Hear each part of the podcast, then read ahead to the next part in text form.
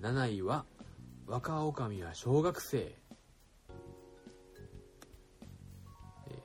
累計発行部数さんびゃくまんぶを誇る人気児童文学シリーズ若おかみは小学生をアニメーション映画化。小学ろくねんせいの女の子おっこは交通事故で両親を亡くし、祖母の経営する旅館春の屋に引き取られる。旅館に古くから住み着いている幽霊少、幽霊少年の売り坊や転校先の同級生でライバル旅館の跡取り娘、えーと俺なんで呼んでたかな、マナか、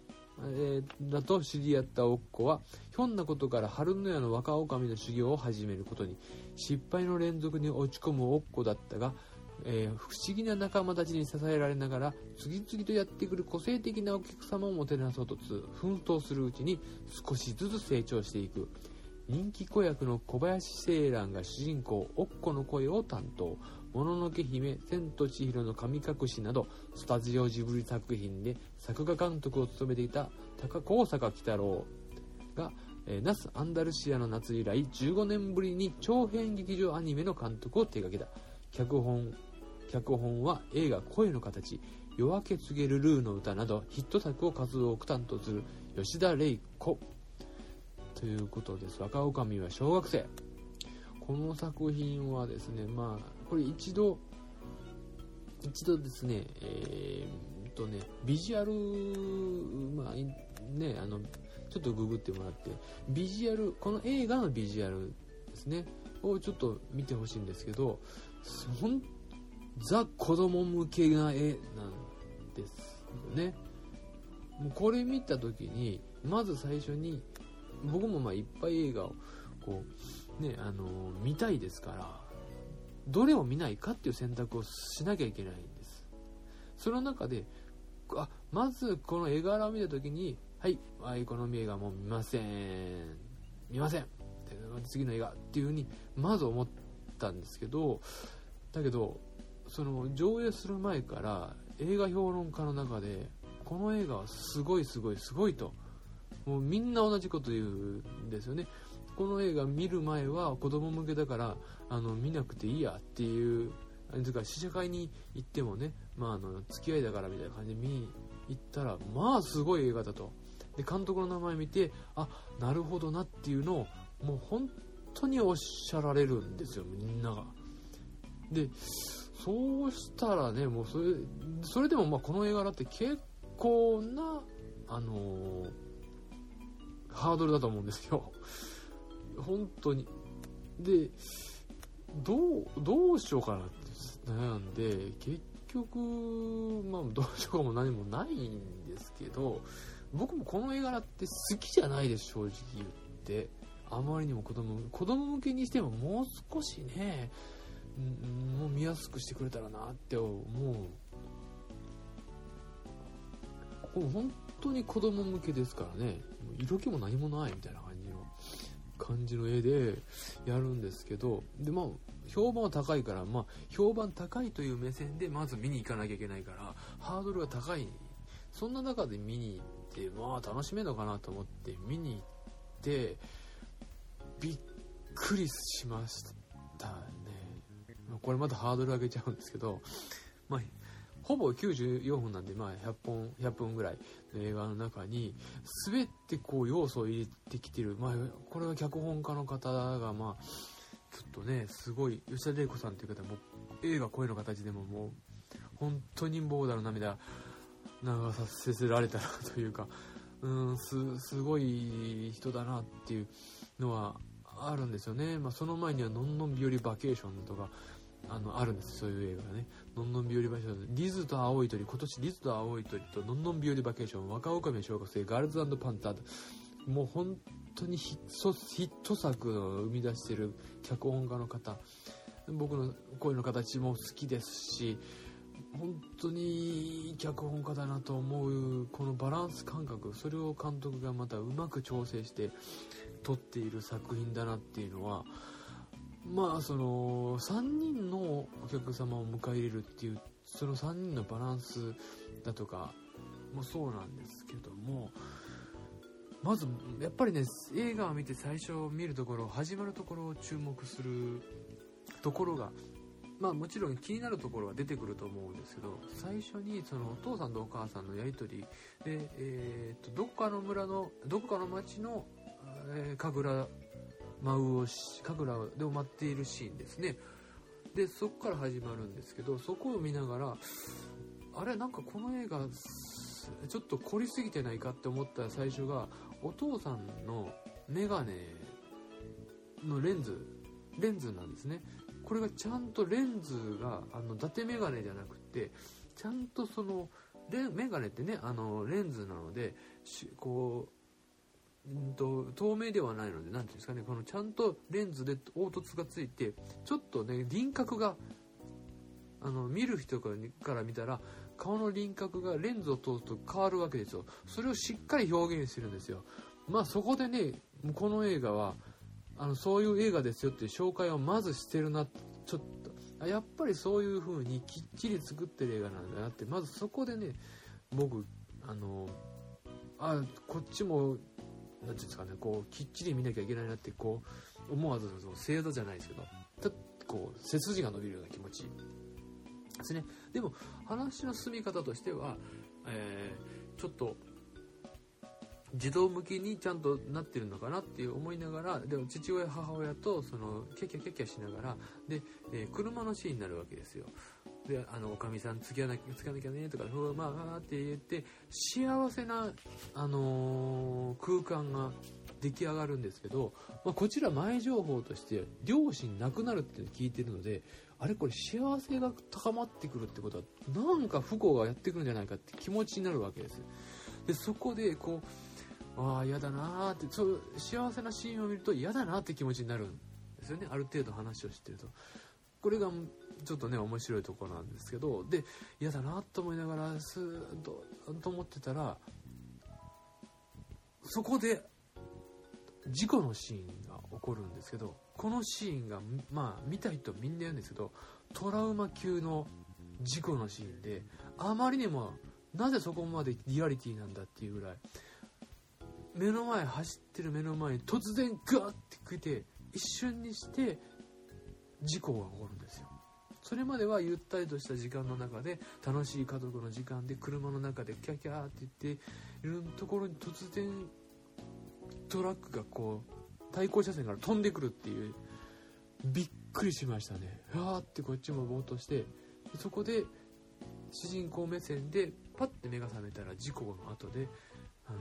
本人は運よく助かっているんですけど、車はってところで、でそこでパッとまた場面が変わって、家を主人公の女の子おっこが家を出るシーンなんですね。で家を出る時に荷物をまとめて、えマンションかなあれは出る時に、えー、玄関でお父さんお母さん行ってきますって言うんですよ。あれ事故が起こったのになってこっちは思いながら、あ生きてたのかなって思いながら、あのー話が進んでいく途中で、えー、その途中で、まあ、旅館の方に、えー、言ったら、えー、お, おばあちゃんのところに引き取られに行くっていう、たったこのごふんあるかないかのシーンだけでギュッとわしつかみ、そっから、えーまあえー、話が進んでいくうちに、まあ、ひとりめのお客さんがこういうお客さんで、ふたりめのお客さん、特にふたりめのお客さんのところまでは結構こうねの、えーまあ、難関がありながらも乗り越えられるんですけど、そこであることが起こるんですよね。それが、えー、ふたりのお客さんが占い師の方で、まあ、占い師ってすげえ、あのー、なんかすごいファンタジーだなと思いながら、ファンタジーというかね、それを物語に絡めていくっていうところで不思議なことするなと思ってたんですけど、まあ、この映画映画というか原作はもっとファンタジーらしいんですよね。っていうのも、まあ、幽霊が出たりとか鬼が出たりだとか、あのする幽霊もまた別の幽霊が、えー、ウリボーっていう少年の幽霊とまた別の幽霊が出てくるっていう映画なので、えーまあ、イマジナリーフレンドっていう形で出てきてると思うんですよ。でその、えー、中でお客様のふたりめのお客様っていうのが占い師の方で、この方が、えー、振られた、えー、傷心を癒すために来てますと。でそんな中で、まあ、不思議な雰囲気を醸し出す占い師さん、その占い師さんとが、あのーまあ、田舎の旅館なので都会にイオン行こうぜみたいな感じで、イオン行こうぜ、ちょっとファッションあのうんあのうまく言えないけどあの買い物行こうってまあ言うわけですよね。おしゃれしなきゃいけないわよあなたもって言って連れて行こうとして、えー、高速道路で車をバーって飛ばすんですよ、ね、でそしたら彼女それまで明るかったおっこっていう彼女は突然こう車の中で息がこうはっはっはっはっはっはってなるんですよね。もうそれはもう僕たちがあ最初のシーンで起こったあれを思い出してるんだって思わせるんですよ。そこでギューって気持ちがねギューってもうこっちの見てるこっちもなっちゃって、ああなそういうのをもうきっちり見せる映画なんだっていうことで、まあその映画ってある意味スパイスっていうかね絡みというかこうどこかこう辛いところも見せないといけないんですけど、この映画はそこにちゃんと向き合って、えー、やっていくんだなって、子供向けと言いながらね子供が見れるあのテイストクオリティでありながらそこまでやるんだっていうのがちょっとねびっそこでまずやっぱり作り手側の本気度というかねそこまで見せるっていうことをちゃんとするんだっていうのでびっくりしたんですよね僕ね。だからそこでこう 息, 息をねこう心臓バクバクしながらってやって途中で車を止めてあの降りてしまう、途中で車止めて降りてしまってでそこであの自分が持っているものであるものでこう心をこうやってこう落ち着くっていうね、それがまたあの自分のよりどころであるんですよね。であのそこであの帰ろうかっていうふうに占い師さんが言うんですけど、いや私はあのあの旅館の人間ですから最後まで付き合いますということでショッピングに付き合うということでね、で、まあ、そ, そのシーンがねやっぱりグッとくるんですよね。そういうことがあってで、えー、そういうことがこうグッてきたりもして、でさんにんめのお客様これがまたそういう展開にするかと、映画一本として完璧にそこまで落とし前じゃないですけど落としてくるかっていうところで、さんばんめのお客さんは実はっていうのでね、あのこれはもう見た人がねみんな見てびっくりしたと思うんで、そこまで僕はやるのかっていうね思いもありました。 で, で最後の最後それを乗り越えるおっこ、そしてラストのねあの展開もう一つ展開があってということで、僕はこれあのー、見て思ったのはなんなんていうかな、まあそのいろいろなこう人間ってこう傷ついていっていろんなものはこう空白っていう体に空白ができるっていうんですかね。でそれをいかに埋めていくかっていうのが大事なんだなっていうのすごいこの映画見て思っ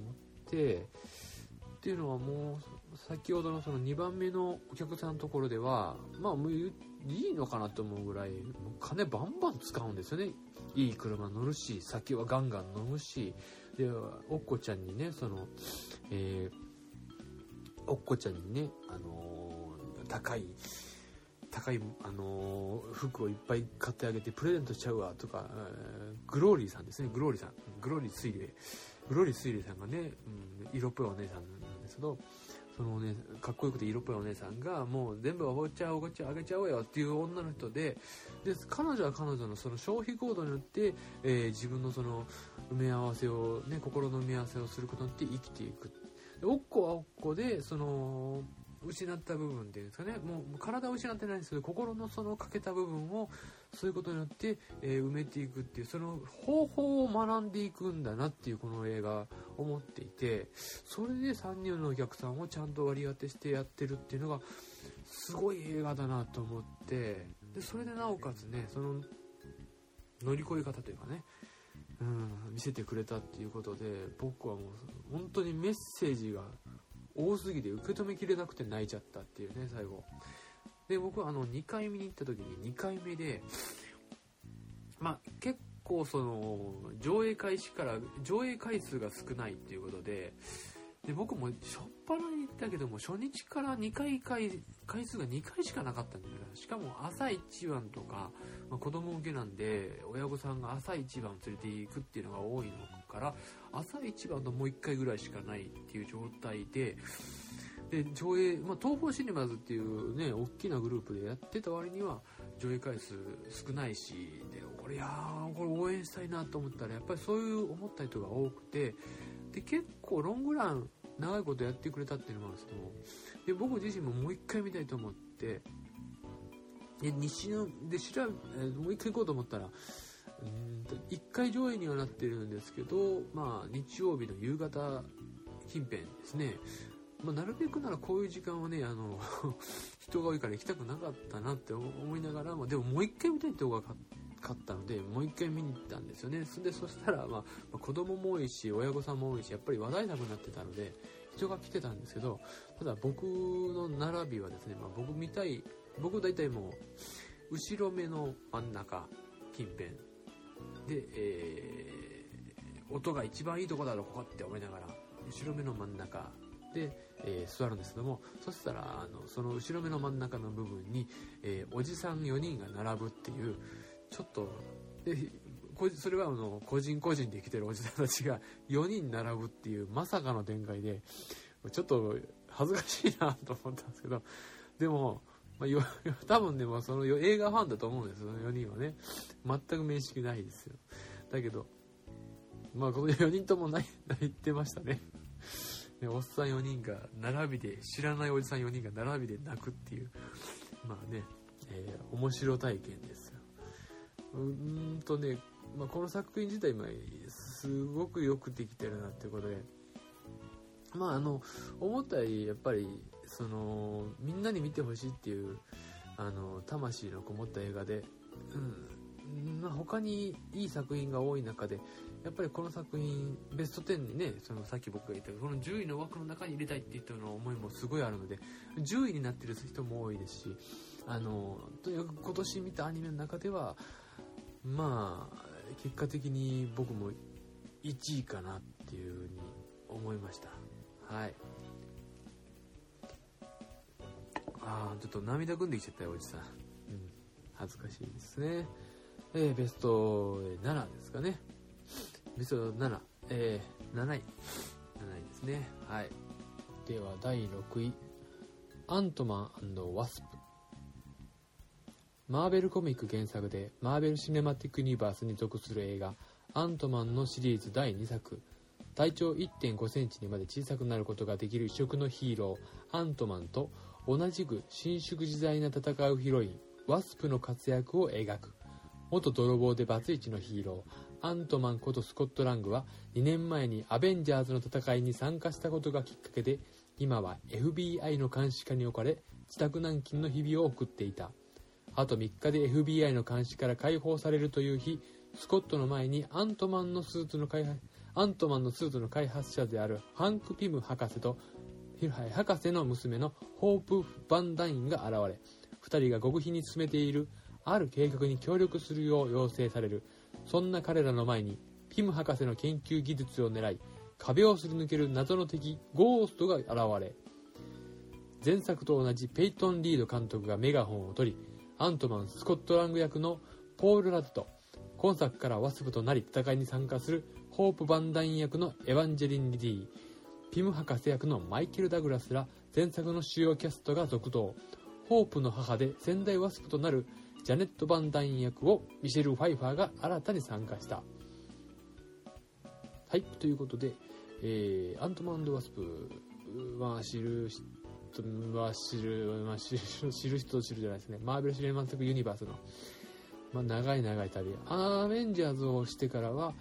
えー、アベンジャーズインフィニティウォーですね。で、がこれがしがつの末かなにあって、その、えー、後にやっただいいっさくっていうところですかね。まあ、ここ、この、えー、アントマン前作、前作がね、えー、まあ、誕生編ということで、最近のマーベルシネマティックユニバース、マーベルの映画関係でもちろんアベンジャーズの流れっていうのがあるんですけども、最近やっぱり言われるなんですかね、マーベル作品見るとこそのつながりがある分だけどうしても途中参加しづらいっていうのをなんとか解消したいっていうのが、まあ、やっぱり日本でもアメリカでも問題としてあると思うんですよね。その時に出てきたアントマンっていうのがえー、前ありまして、これが次結構ね、もうテイストがねラテン系なノリっていうのかなを取り入れてて、すっごい楽しいマーベル映画、楽しいアメコミ映画っていうのを作ったなっていうのが正直あって、で前回のアントマンはもう主人公のその、まあ、ハンク・ピームじゃないや、えー、スコット・ラングスコットランドのその明るいキャラクターとね、えーしまあ、渋いですよね。どちらかともうコメディアンらしいんですけども、その彼のその軽妙な、えー、やり取りだとか、あとエヴァンジェリン・リリーとの、えー、恋になるのかならないのかみたいなところもあったりだとかで、えー、もちろん体が大きくなったり小さくなったりするっていう、そういうのを面白くしたり戦いに生かしたりするっていうのを、まあ、あの見せてくれるので、ものすごい面白いなっていうのを、あとはアントマンアントアリアリマンアリっていうぐらいですかね、アリをね、前作アントマンの時はアリを生かした、えー、戦い方が主だって多かったんですけど、今回は前ほどなかったですね。それはちょっと寂しいかなって、えー、前作を、ね、見ながらね、アントマンワスプを見る前に一回ちょっとチェックした時に、あ、思ったよりもアリが活躍してたんだなっていう、それに比べて今作はちょっとそれが弱かったりするんですけど、ちょっとあの、えー、体をね、えー、機械を使って小さくしたり大きくしたりする機能っていうのを、あのー、ちょっと壊れちゃって体が中途半端に大きくなって、それがちょっとあのー、笑いに変わったりとかねしていく。あとはあのハンク・ピム博士が作った、えー、大きくなったり小さくなったりするっていうのを生かしたビルだとか、えー、あとはまあ車のカーチェイス、あれは新しく見れたんじゃないですかね、今の エスエフ 技術を生かしつつなんですけど、まあ、追いつ追われつの中で大きくなったり小さくしながら戦うっていうのと、あとはまあジャイアントマンアントマンがね、大きくなるとジャイアントマンってなるんですけども、それは前作のアントマンの時にはない機能で、アントマンの後に、えー、キャプテンアメリカシビルウォーキャプテンアメリカの、えー、シビルウォーっていう題材で、えー、そこではキャプテンアメリカとアイアンマンがふたつに、アベンジャーがふたつに分かれて戦うっていう設定で、えー、アントマンは、えー、キャプテンアメリカサイドについて、そこでジャイアントマンっていうのを、えー、出していて、体が大きくなって戦うっていうところをもう全て見せていて、で今回のアントマンワスプでもそれを見せているというところで、まあ、あの戦い方も多岐にわたってね、ちょっと今までに見たことないような戦いを見せてくれるっていうので、本当にまあ、IMAX で僕 アイマックススリーディー ですね、見ましたけどもね、まあ、あの本当に映画で見る最高の映画体験になるなっていうのに思ったのと、あとみんな思ったと思うんですけど、マイケル・ペーニャですね。あの前作ではあの、えー、強盗仲間でやっていた、えー、マイケル・ペーニャなんですけども、今回はあの同じ仕事仲間となって仕事をするっていう風になるんですけど、ちょっとねあのあの悪者というかね、えー、ちょっとやられてしまうところで、えー、と自白剤を使うっていうエピソード、あそこでの、えー、ベシャリですね。ベシャリがまたマイケル・ベイネめちゃくちゃ面白い、前作以上に面白いようになってて、もうやっぱり前作、うん、吹き替え版で見たりもしたんですけど、やっぱりねあそこのべしゃりの部分は字幕があるとはいえ、えー、あの字幕の方ですかね、えー、マイケル・ペーニャ本人の声で聞いた方がやっぱり面白いなと思ったのと、あとはあの同じ会社にその、ね、合同仲間だったあとふたりの男、これの掛け合いもね生きてきて、でやっぱり一番面白いのはね、あのあ悪党があのなんか持って回ったような化学剤薬剤の話をして、えー、これであのやったら相手をあ、えー、相手相手の秘密をばらす喋らせるっていうのでいうやり取りがあって、それがあのいやいやそれ自白剤だろ、いや自白剤じゃ自白剤じゃない、いやいやいや自白それって自白剤のことだろ、いや自白剤じゃないって、このやり取りだけで何回かやるんですけど、これがえー、何回もやっていくうちにさらに面白くなっていくっていうくだりとかね、やっぱり、まあ、僕これにかい見ましたけど面白くて、やっぱりねこのマーベル作品の中でも陰と陽でいうともう完璧なような作品でできてて、もう本当に腹の底から楽しめたっていう中で、ラストのラスト、マーベル作品の次回作への、えーまあ、次回作とかもしくは、えー、アベンジャーに続く話につなげていくっていう、えー、エンディングロール、えー、カーテンロール、えーまあえー、クレジットロール、ね、の後にやるっていうあのパターンのところでのつなぎ方、あそこで僕は正直あの起こったことに対してあって思わず言ってしまったの。あっていうね、劇場でなかなかね声を漏らすっていうのは恥ずかしいんですけど、それが起こった瞬間にあそうそうそう、僕はそこまで映画を楽しみすぎてアベンジャーズの流れっていうことをもう忘れてしまってたんですよね。でそこで一気にあそうだアベンジャーズの一編だったんだこれはっていうことを思い出して、すっごい衝撃が起きました。でそれがまた次につながるっていうか流れで、次の作品がキャプテンマーベル、これは今まで出てき て, 出てきてないあったく全く新しいキャラクターなんですけども、まあ、あるところでその名前だけは知ることができるんですね。えー、でそれが、えー、来年ですね、キャプテンキャプテンマーベルは、えー、来年の作品になって、来年ってにせんじゅうきゅうねんですね、えー、にせんじゅうきゅうねんの何だったかな、えー、っと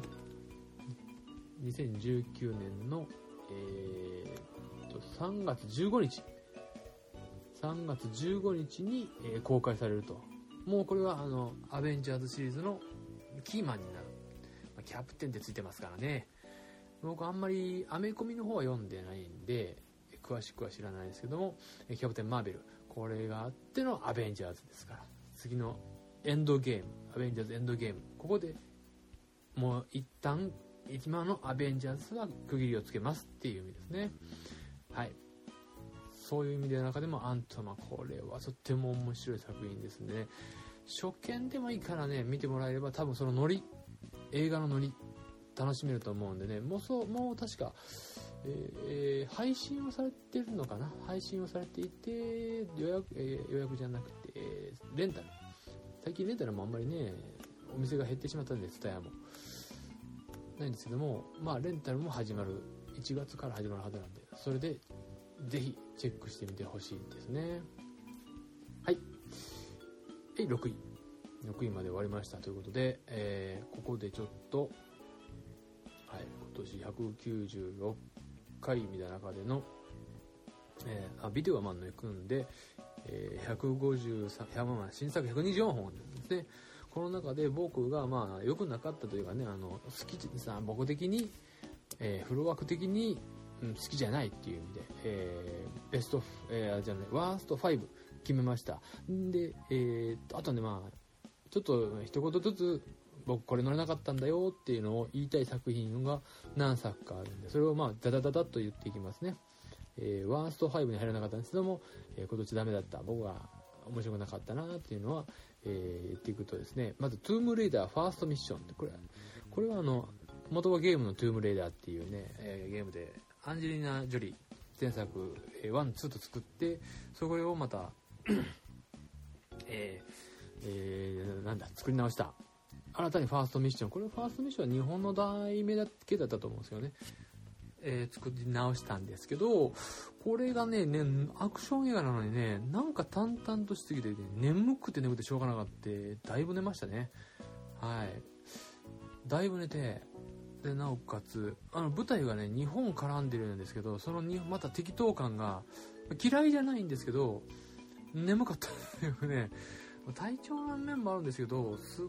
アクション映画なのにこんなに寝ちゃうかっていうぐらい寝てしまった映画で何も残ってないんですけど、まあにがあるのかどうかもよくわからないです。もしにあるならちょっとその時にビデオでもう一回見直そうかなっていうぐらいで、まあ、元のトゥームレイダーも家でねビデオでチェックした時にだいぶ寝てしまったんですけどね、はいまあまあ、そういう意味では寝やすい映画なのかもしれないです、まあ、個人的にはね。はい、えー、次はですね、えー、バレリアンっていう映画、これはあのバレリアンはですねフランスのあのえっとあれだなまた名前忘れてたなバレリアンはえーとあの人ですよ、えー、リュック・ベッソン、はあ、バレリアン千の惑星の救世主ですね、リュック・ベッソンリュック・ベッソンが、えー、作った エスエフ 冒険物っていうんですかね。で、まあ、やる前からなんとなくねちょっと不安だなっていうのはあったんですけど、まあそのまま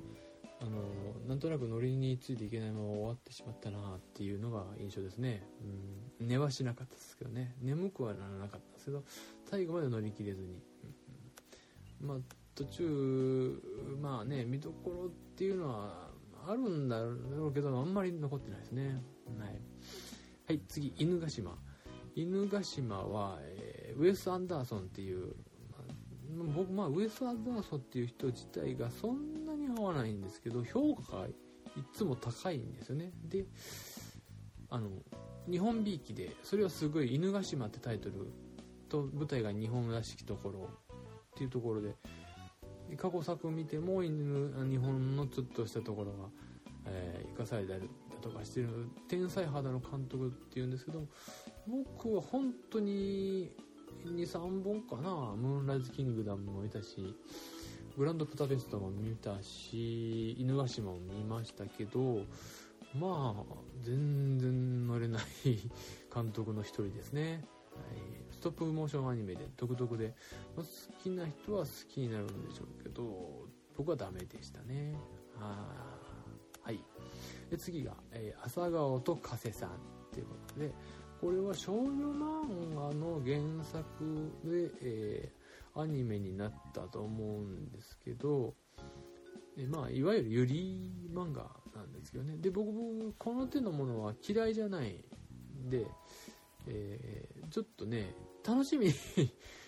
してはいたんですよ。結構その繊細な部分とかねそういう独特の繊細さとかが出ているのが好きなのでね、えー、結構そういうのをなんていうのそういうのの方が先鋭的というかねあの繊細で好きだったりするんですけど朝顔と加瀬さんはなんか狙いすぎてるところが見えすぎて嫌になったなっていうのとあとまあ、えー、ちょっと加瀬さんの方の演技がちょっと声の演技がねちょっと作りすぎてるかなみたいな感じのところがあって乗れなかったですね、うん、結構期待しすぎた分逆今度反動が大きかったっていうところですね。まあ、憎い作品とかじゃないんでね、うん、ちょっと、ね、残念だったなって思いますね。次があのフリクリオルタナフリクリプログレまあフリクリプログレは見に行ってないオルタナを見てちょっと見るのやめようと思ったんですけど、まあ、お客さんもちょこちょこ入ってて僕も初日にふつかめぐらいに行ったんですけどあまりにもちょっと退屈なシーンが多かったなっていうのがね多くてこれはちょっとなんでなのかなっていうなんかちゃんとね一本の映画にしてるわけじゃなくて何話かに分かれて作ったっていうのがで元々がじゅう何年にじゅうねんぐらい前なのかなもう、うん、その辺のこともあってなんかね、うん、雰囲気は出てるけど突発した前の作品っていうのがもっとねこむちゃくちゃしててねなんか好きで好きというかね印象に残ってたんでねその辺がちょっと見当たらなくなっちゃったのが悲しいなっていうのはあったんですよね。うーんまあそうですね。はいまあだからちょっと残念期待してただけに残念だったなっていうのが、えー、本音ですね。うんはい次、えー、グリンチこれ今もやってる作品ですけど、まあ、退屈でしょうがなかったですね。どうもこの、えー、とミニオンのところですね怪盗グルーミニオンズとかあとペッツ、えー、シングス、まあ、グルーはねまあまあ最初と最ふたつめは好きなんですけどそれ以降もダメでペッツもね、えー、どこだシングス俺もね今なんか面白くないどうもねキャラクター推しはいいんですけどそっから先物語の作り方がねなんか弱い気がするんですよね。でグリンチはね、ちなみにまあ字幕版も吹き替え版も見て、で吹き替え版も字幕版の時に